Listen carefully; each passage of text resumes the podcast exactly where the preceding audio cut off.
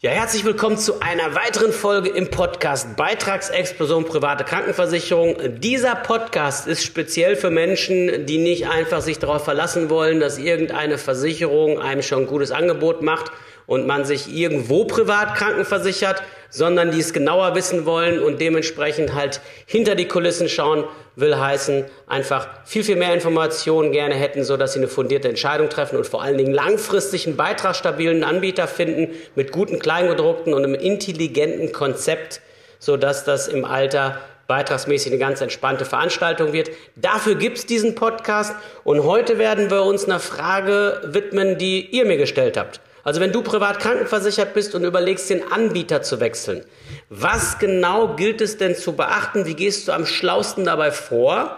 Und sorgst dafür, dass du keine Fehler machst. All das erfährst du in dieser Folge. Viel Spaß beim Zuhören.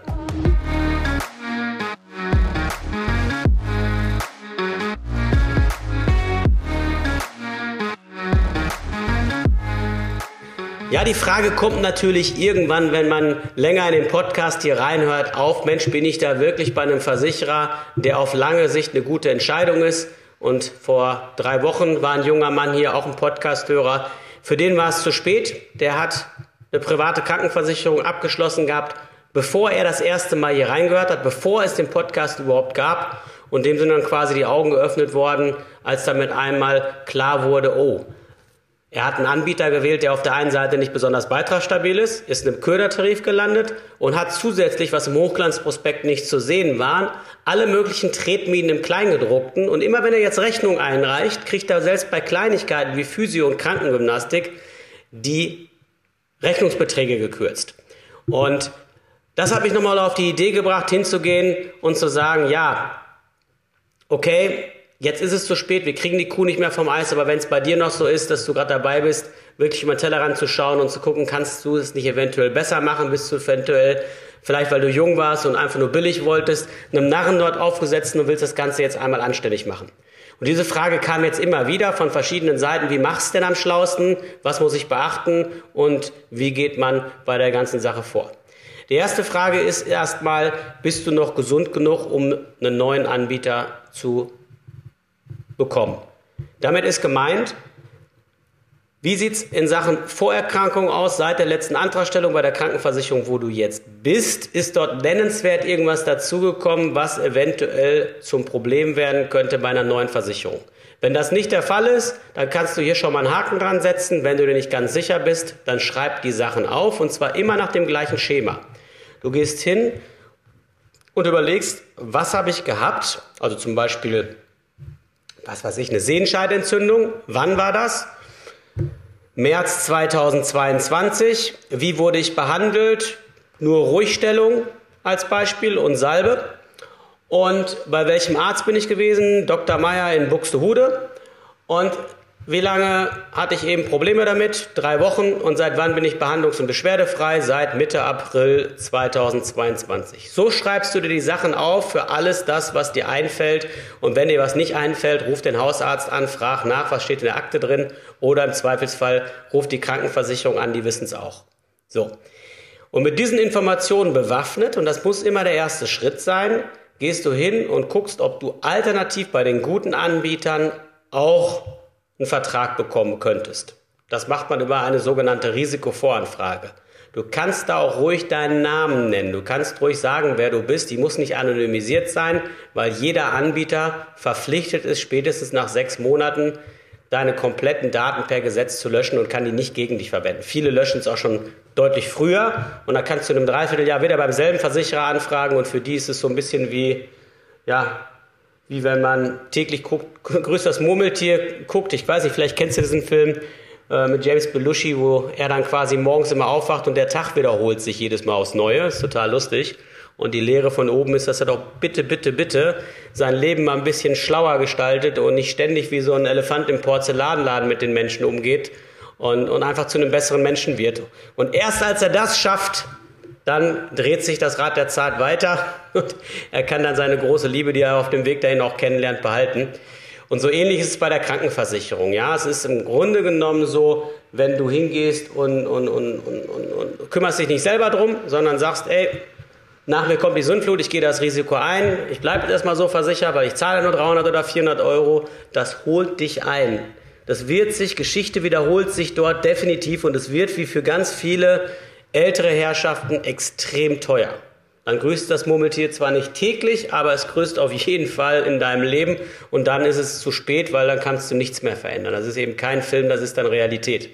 Und deswegen, wie gesagt, einmal hingehen, den aktuellen Gesundheitszustand zusammenschreiben und damit kann man dann eine Risikovoranfrage einleiten bei jeder Versicherung. Dafür reicht es aus, bei den Zielversicherern einfach sich telefonisch in Verbindung zu setzen, das vielleicht schon vorbereitet zu haben in einer E-Mail und dann den Leuten das zur Verfügung zu stellen, sodass sie eine Entscheidung treffen können. So, sei denn, du hast irgendjemanden uh, Unabhängigen, der das für dich macht, der kann das natürlich auch einleiten. Ich würde nur nicht so viel darauf geben, auf die Empfehlungen hinsichtlich der Versicherungsgesellschaft, sondern da unbedingt nochmal selber schauen, welche wirklich nachweislich über Jahrzehnte hinweg einen sauberen Job gemacht haben. So, und wenn du das hast, wenn du das okay hast, dann erst würde ich hingehen und würde die bestehende Krankenversicherung auflösen. Logisch, ich gehe davon aus, dass auf dem Weg dorthin du als erstes natürlich ähm, schaust, bei welchen Versicherern willst du denn anfragen, also wo sind Preis und Leistung gut, sprich vorher einen Preis-Leistungsvergleich machst mit dem jetzigen Tarif und dann die raussuchst, wo du sagst, das könnte eventuell was werden. Da mache ich jetzt meine Risikovoranfrage, weil eventuell geht das in eine gute Richtung. Ja? Und wenn dann das Okay kommt von deinen Wunschversicherern, dann kannst du entspannt sagen, okay, ich kann jetzt bei denen einen Antrag stellen auf Neuversicherung. Und wenn dieser Antrag dann auch bestätigt ist, du bist angenommen, dann kannst du die alte Versicherung kündigen. Heutzutage ist das nicht mehr ganz so problematisch. Früher war es so, das musste immer die Reihenfolge sein. Erst eine neue haben und auch erst eine verbindliche Zusage, dass du angenommen wirst, bevor du die alte kündigst. Heute, seitdem Versicherungspflicht gilt, ist es so, die alte Versicherung darf dich gar nicht rauslassen, wenn du keine neue Folgeversicherung nachweisen kannst. Und insofern könntest du auch schon früher hingehen und kündigen, ähm, weil am Ende des Tages müssen die dich, müssen die dich äh, weiterversichern, wenn du keine neue findest. Würde ich aber trotzdem nicht machen. Ich würde immer noch den alten Weg gehen, weil du natürlich damit entsprechend auch schlafende Hunde wächst. Wenn du den alten Vertrag kündigst, dann hast du den Versicherungsvertreter an der Backe und die wissen jetzt auch Bescheid, dass du eigentlich weg willst und so weiter. Deswegen würde ich den Weg gehen, such dir eher was Neues, hol dir das Okay rein, dass du genommen wirst und wenn das Okay da ist, dann kündigst du den alten Vertrag. Was die Kündigungsfristen angeht, ist es eigentlich ziemlich simpel geregelt. Du musst dir vorstellen, mit jeder Beitragserhöhung, je nachdem, wo du jetzt versichert bist, viele erhöhen die Beiträge mal zum 1.1., manche zum 1.3., andere zum 1.4., ist es so, dass du ein außerordentliches Kündigungsrecht hast und kannst direkt wechseln. Also Beispiel, wenn zum 1.1. die Beiträge erhöht werden, kannst du zum 1.1. des nächsten Jahres oder des Jahres, wo wir gerade sind, zu einem anderen Versicherer wechseln. Wenn der zum 1.4. erhöht, dann zum 1.4. So einfach ist das, da kannst du dich gar nicht vertun.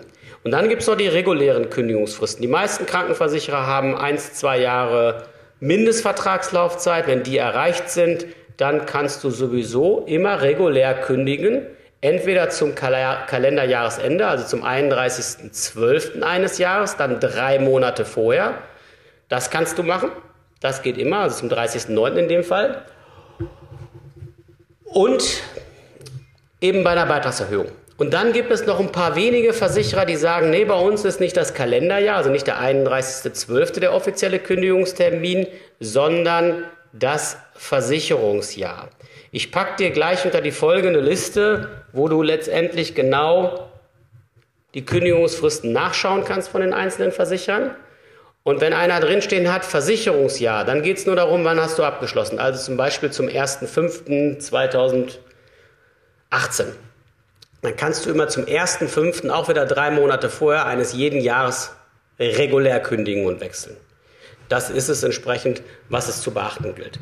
Also, Nochmal zusammengefasst, du gehst hin und schreibst deinen Gesundheitszustand auf, vergleichst parallel auf jeden Fall schon mal die interessantesten Anbieter mit den neu gewonnenen Informationen hier aus dem Podcast, was also spannend sein könnte, fragst dann mit deinen Gesundheitsdaten dort konkret an, ob man dich nehmen würde, dann entscheidest du dich für einen, machst dort einen Antrag, holst dir das okay.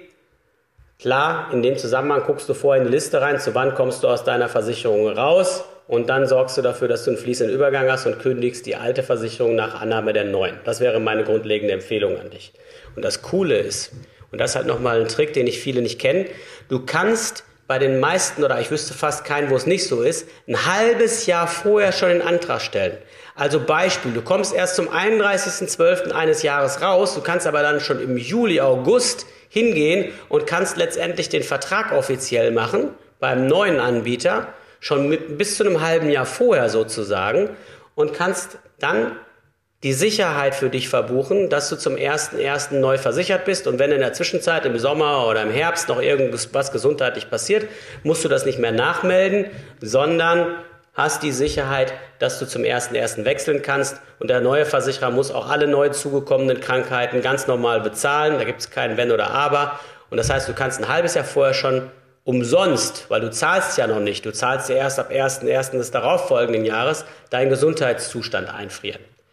Ja, was definitiv eine sehr, sehr schöne Veranstaltung ist, weil du damit einfach Sicherheit hast. Und vielleicht noch ein Wort dazu.